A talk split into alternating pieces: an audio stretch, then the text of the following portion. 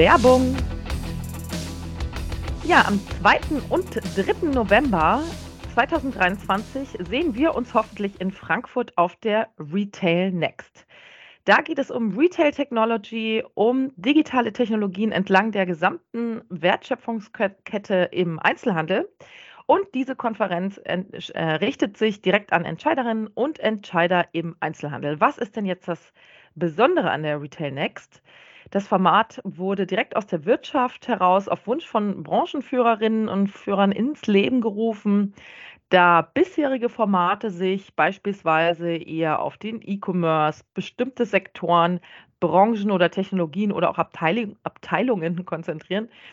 Und äh, dieser Veranstaltungsorganisation steht ein Beirat aus Expertinnen und Experten der Branche zur Seite, die praktischen Input geben und äh, die den Kurs insgesamt für die Branche im Auge behalten. Und so bietet die Retail Next wirklich einen wahren Mehrwert für Entscheider. Neben der klassischen Ausstellung und Keynotes geben Branchenführerinnen Einblicke in aktuelle, erfolgreiche oder auch gescheiterte Projekte, finde ich ja auch immer sehr spannend. Sie geben Insights und Learnings an die Hand und das aktuelle Programm findet ihr unter retail-nxt nxt.com slash Programm. Die Retail Next vereint stationäre Händlerinnen und Händler, Online-Only-Anbieter und Omni-Channelisten. Es werden die Sektoren B2C, B2B und auch D2C, also Direct to Consumer, abgedeckt. Und was die Abteilung angeht, äh, geht es von Logistik bis hin zum E-Commerce und äh, die Branchen ähm, vom Heimwerkermarkt bis hin zur Luxusmode. Ja, digitale Technologien sind ja auch hier in unserem Podcast immer wieder Thema.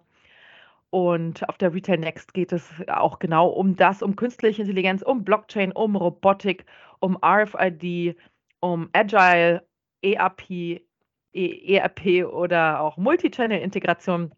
Und neben Speakern wie Carsten Neugebauer, Dr. Hanna Huber von der Kalida Group, Dr. Robert Zorres von Rewe Digital, Tim Engler von Obi oder Mina Seitze, Tech Evangelist bei Springer, äh, bin auch ich auf der Bühne und werde über meine Lieblingsthemen Metaverse und Web3 für den Handel sprechen. Und jetzt hoffe ich, dass wir uns am 2. und 3. November in Frankfurt sehen. Bis dahin. Zukunft des Einkaufens der Podcast für Innovation im Handel.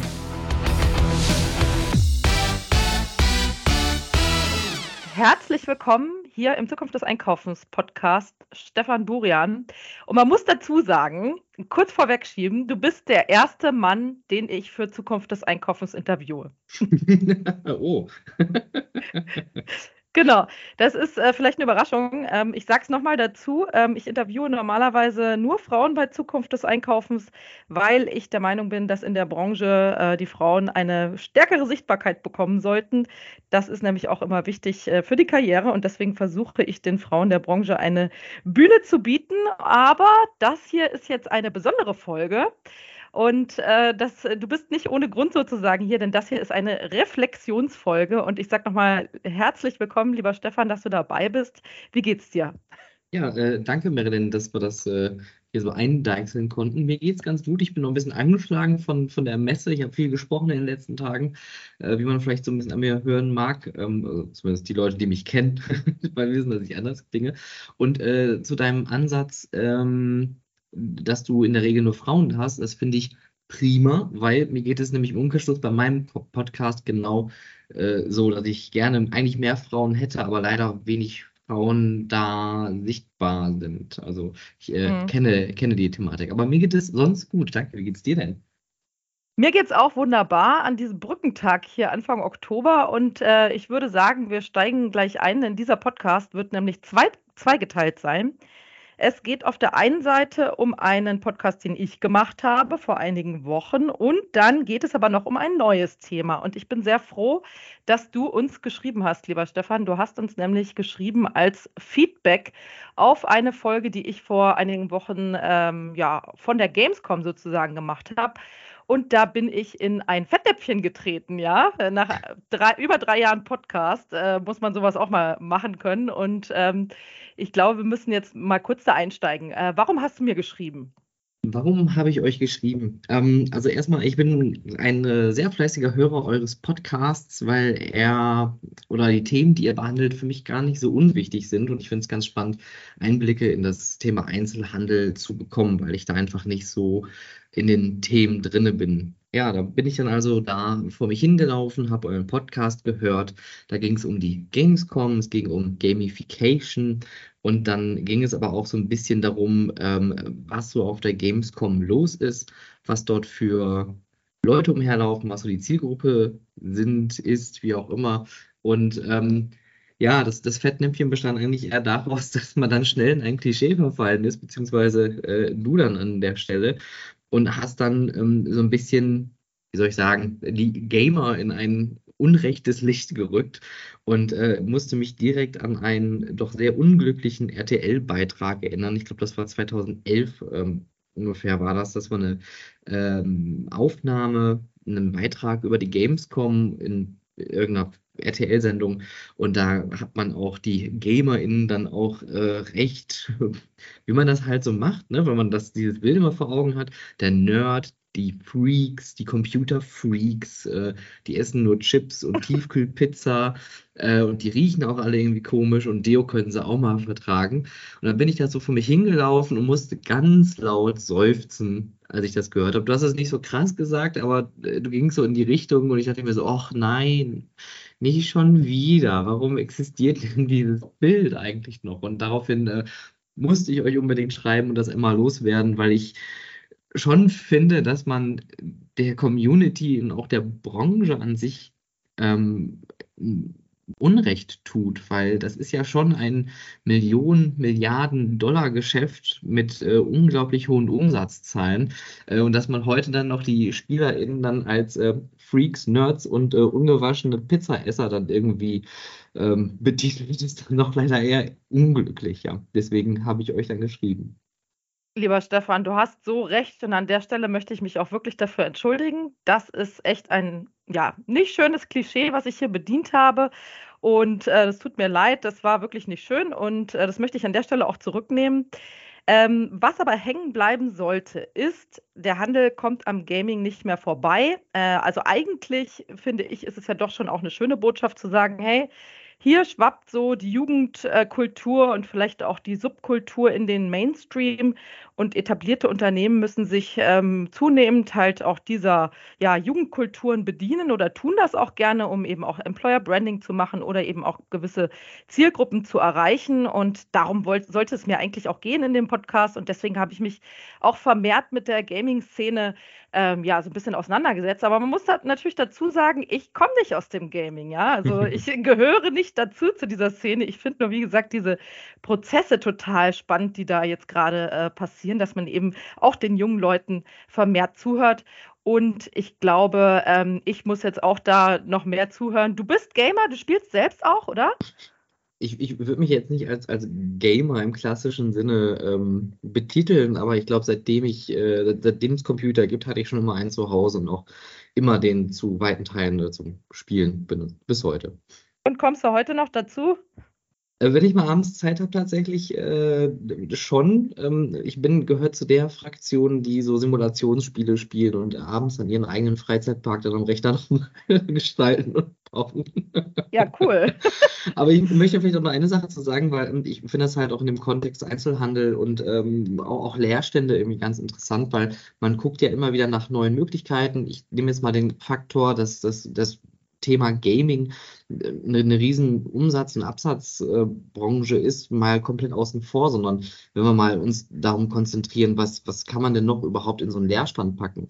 Das Thema E-Gaming ist ja immer wieder ähm, so, ein, so ein ganz großer Begriff oder E-Sports, beziehungsweise in dem Sinne, dass man also äh, Flächen zur Verfügung stellt, wo mehrere Leute dann auch in Ligen, in Vereinen spielen können. Also das ist ja mittlerweile auch absolut anerkannt und äh, ich weiß zum Beispiel bei uns in Essen, wo ich ursprünglich herkomme, gibt es in einer Mall auch eine E-Sports-Anlage, wo man also dann mit mehreren Leuten dann in einem großen Raum dann, wie früher bei den LAN-Partys quasi dann gemeinsam spielen kann. Also ich denke, da steckt schon ein bisschen mehr hinter und ich finde mal, es wird so unterschätzt, was da auch an Storytelling passiert, also was für Geschichten in solchen Spielen verarbeitet werden. Das ist ja schon fast wie ein Filmgeschäft eigentlich, wenn wir von richtigen groß inszenierten Spielen sprechen.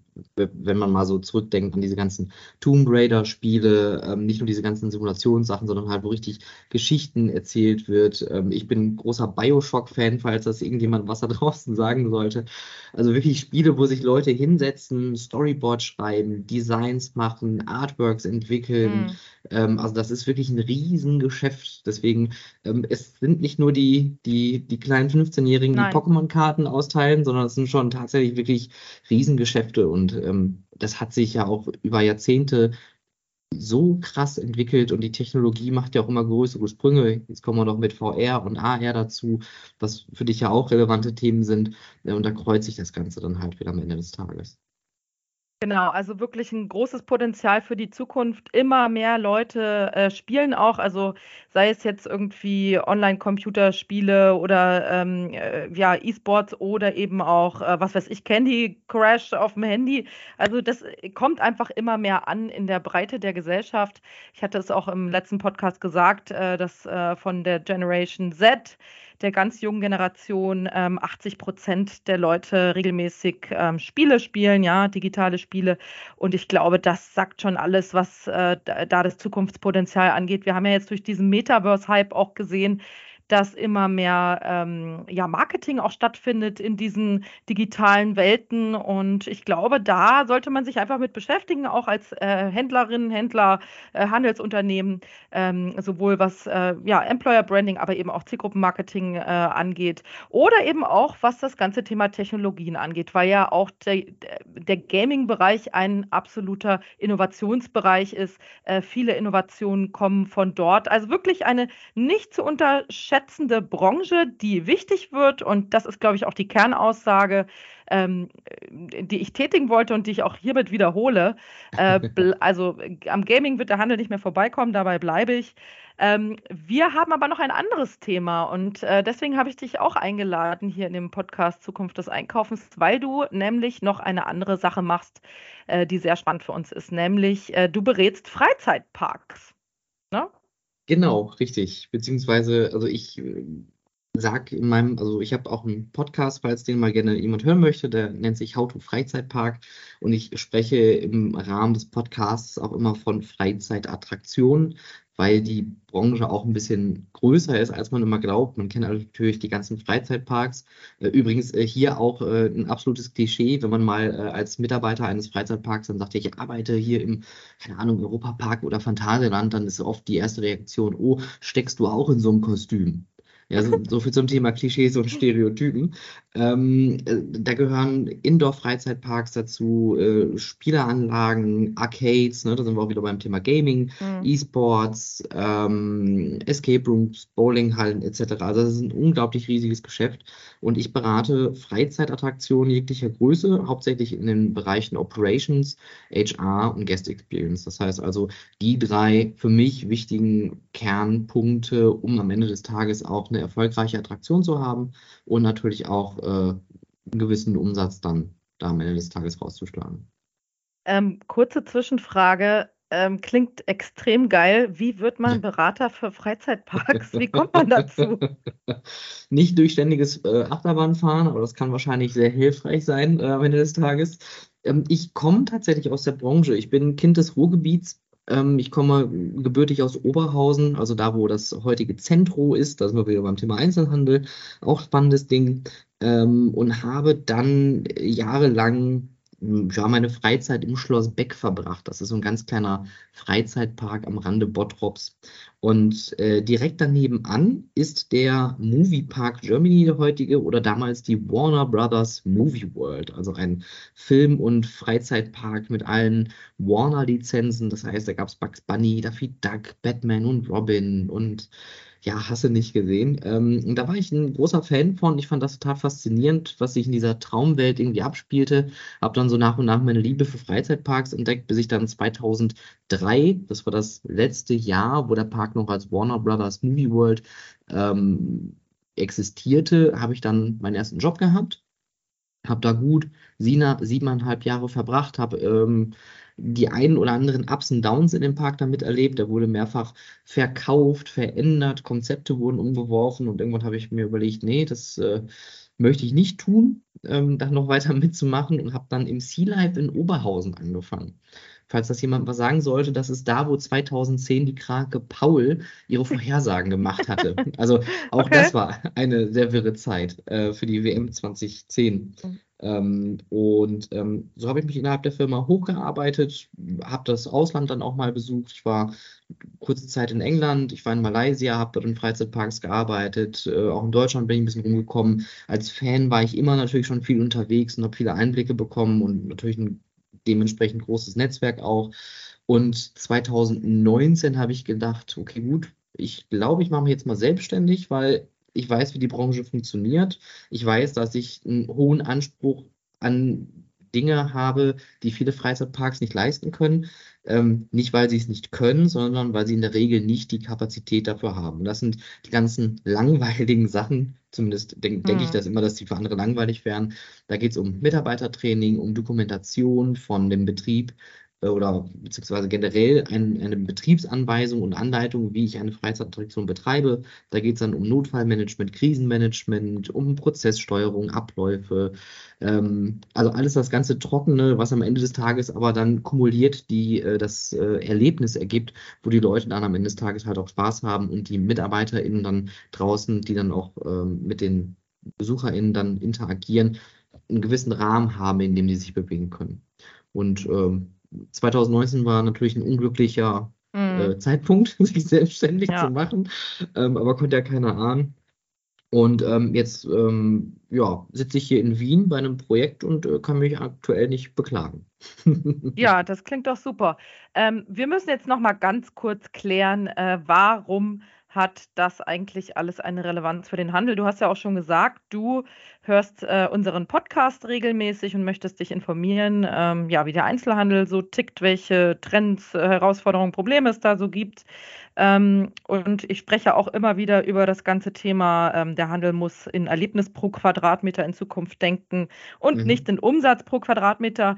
Ähm, das widerfährt mir wirklich immer wieder, egal wo ich hinkomme. Also ähm, ich glaube, die Branche muss umdenken. Wir müssen einen Grund liefern, warum die Menschen in Zukunft noch stationär irgendwo hingehen wollen weil äh, der Grund, ich muss etwas kaufen, ich habe einen Bedarf an etwas, äh, der reicht nicht mehr aus. Ich kann mir alles, was ich brauche, online im Internet ganz bequem bestellen und äh, wir brauchen einen Grund, um ähm, stationär unterwegs zu sein.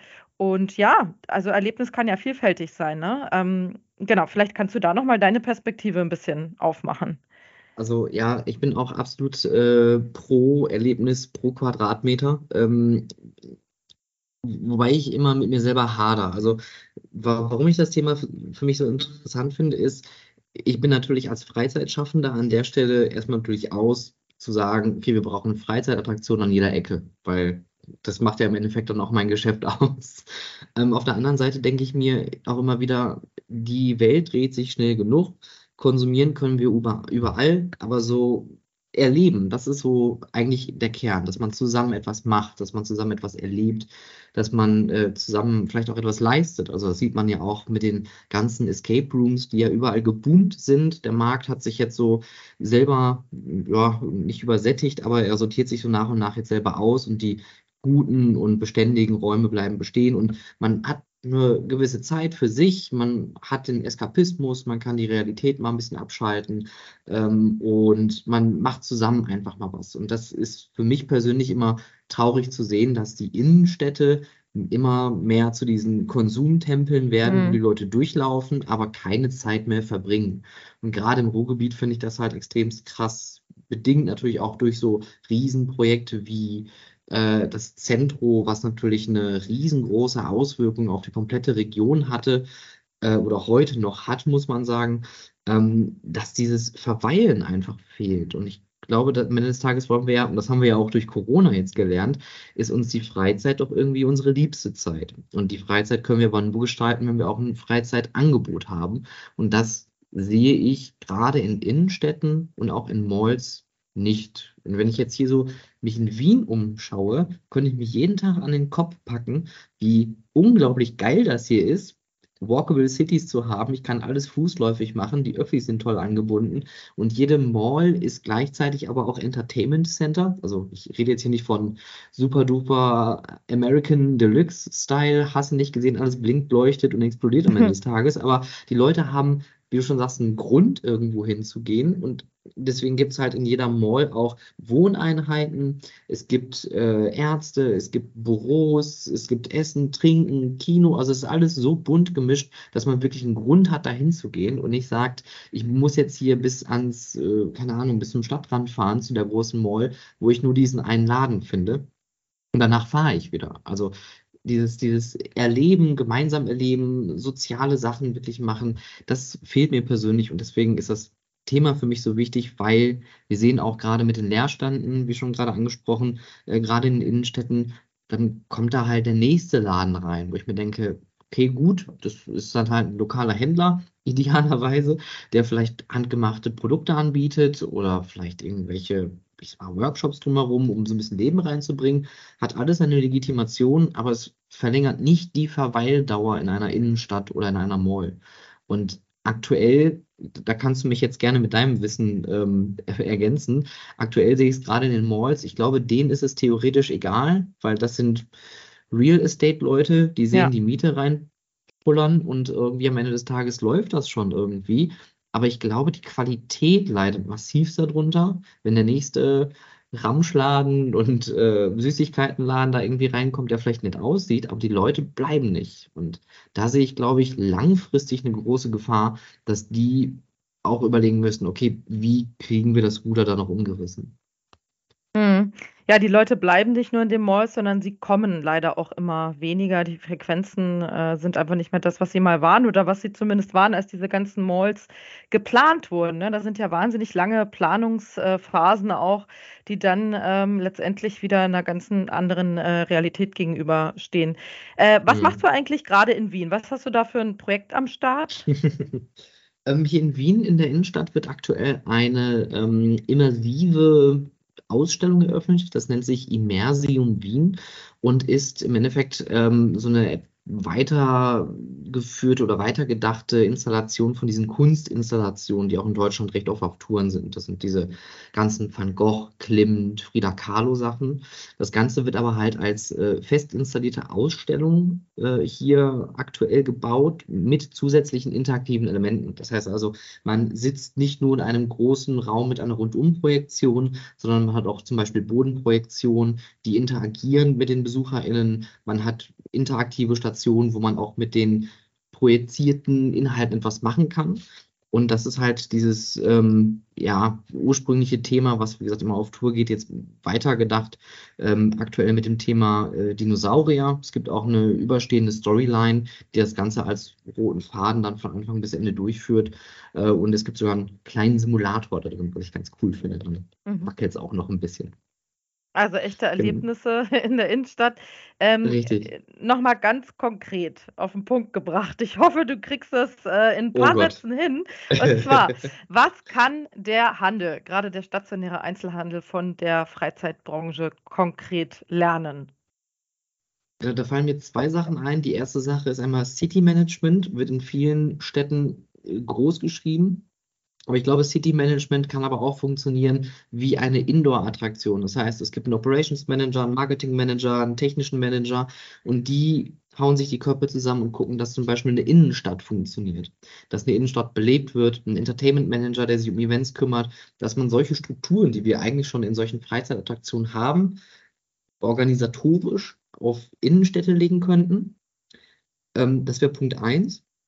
Und Punkt zwei ist, glaube ich, ähm, was mir persönlich mal fehlt, ähm, und das ist natürlich aus meiner Situation immer einfach gesagt, ein bisschen Mut zum Pragmatismus. Man muss nicht immer alles komplett irgendwie neu erfinden, aber es gibt unglaublich viele tolle Entertainment-Konzepte, Freizeit-, Tourism-, Leisure-Konzepte, wie man umgewandelt auch in Innenstädte implementieren kann, um wirklich die Verweildauer zu, ähm, zu stärken. Und vielleicht die dritte Sache, das ist mir halt ein, ein Wort, was ich am liebsten benutze, Nachhaltigkeit, nicht nur die ökologische, sondern auch die ökonomische Nachhaltigkeit, dass ich nicht jetzt schnell mal irgendwie ein Pflaster auf irgendwelche Schaufenster klebe, sondern wirklich ein langfristiges Konzept habe, um etwas langfristig zu bespielen und nicht nur einfach zu sagen, der war gerade gut und günstig, den schmeißen wir da jetzt rein und gucken mal, wie es läuft. Mhm. Ähm, und jetzt auf dieser ganzen ähm, ja, Freizeiterlebnis-Ebene, ähm, kommen denn verstärkt auch Händler auf dich zu und sagen, hey, du kennst dich aus mit äh, Freizeiterlebnissen äh, und Storytelling vielleicht auf der Fläche. Äh, kannst du uns nicht ein paar Tipps geben oder äh, ist das jetzt irgendwie ein Bereich, den du vielleicht noch nicht so sehr machst oder würdest du das gerne machen? Ich, ich, ich würde gerne und ich habe äh, tatsächlich auch mit, mit einigen wenigen Leuten aus der äh, aus dem Bereich Malls mal Kontakt aufgenommen und äh, auch da waren zwei, drei Leute wirklich sehr, sehr nett und offen und haben mal über ihre Probleme gesprochen, was ich wirklich sehr erfrischend fand, weil oft ist es ja so, dass die Leute dann sagen, ja, ist ja alles super, ist alles schön, es läuft doch alles.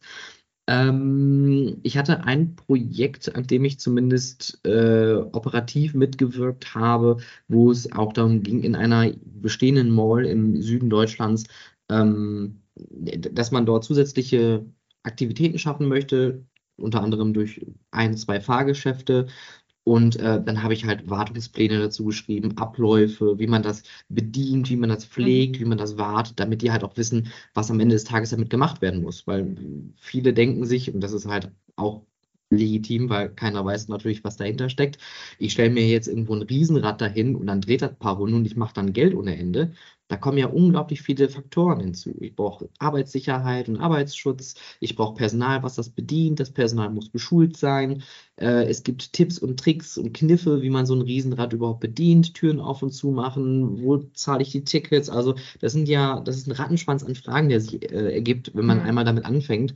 Und das ist halt auch im Endeffekt mein Job, diese ganzen Fragen zu stellen und am Ende des Tages dann auch die Antworten zu liefern, dass dann ein potenzieller Kunde, in diesem Fall vielleicht dann halt eine Mall, sagen kann, ja, das ist mir uns zu viel Aufwand, das lässt mich sein. Oder, ja, das klingt spannend, das machen wir. Verstehe. Ja, also noch viel Potenzial äh, für die Branche, äh, dein Wissen ja. anzuzapfen. Und äh, an der Stelle nochmal ein Hinweis äh, auf deinen Podcast How to Freizeitpark, äh, der Business-Podcast für Freizeitschaffende, ne, hast du ihn genannt. Genau. Ähm, ich bin gespannt, ich muss mal reinhören und ja, ich danke Ähm, dir. Wir haben über meinen Fehltritt in der Gaming-Szene, äh, kurz gesprochen und dann eben auch noch, äh, geguckt, was denn, ähm, ja, der Handel von der Freizeitbranche so lernen kann. Wie sind da so die Verknüpfung? Fand ich sehr, sehr spannend. Vielen lieben Dank, dass du dabei warst und danke jetzt wünsche ich dir noch ganz viel Spaß in Wien und wir hören uns.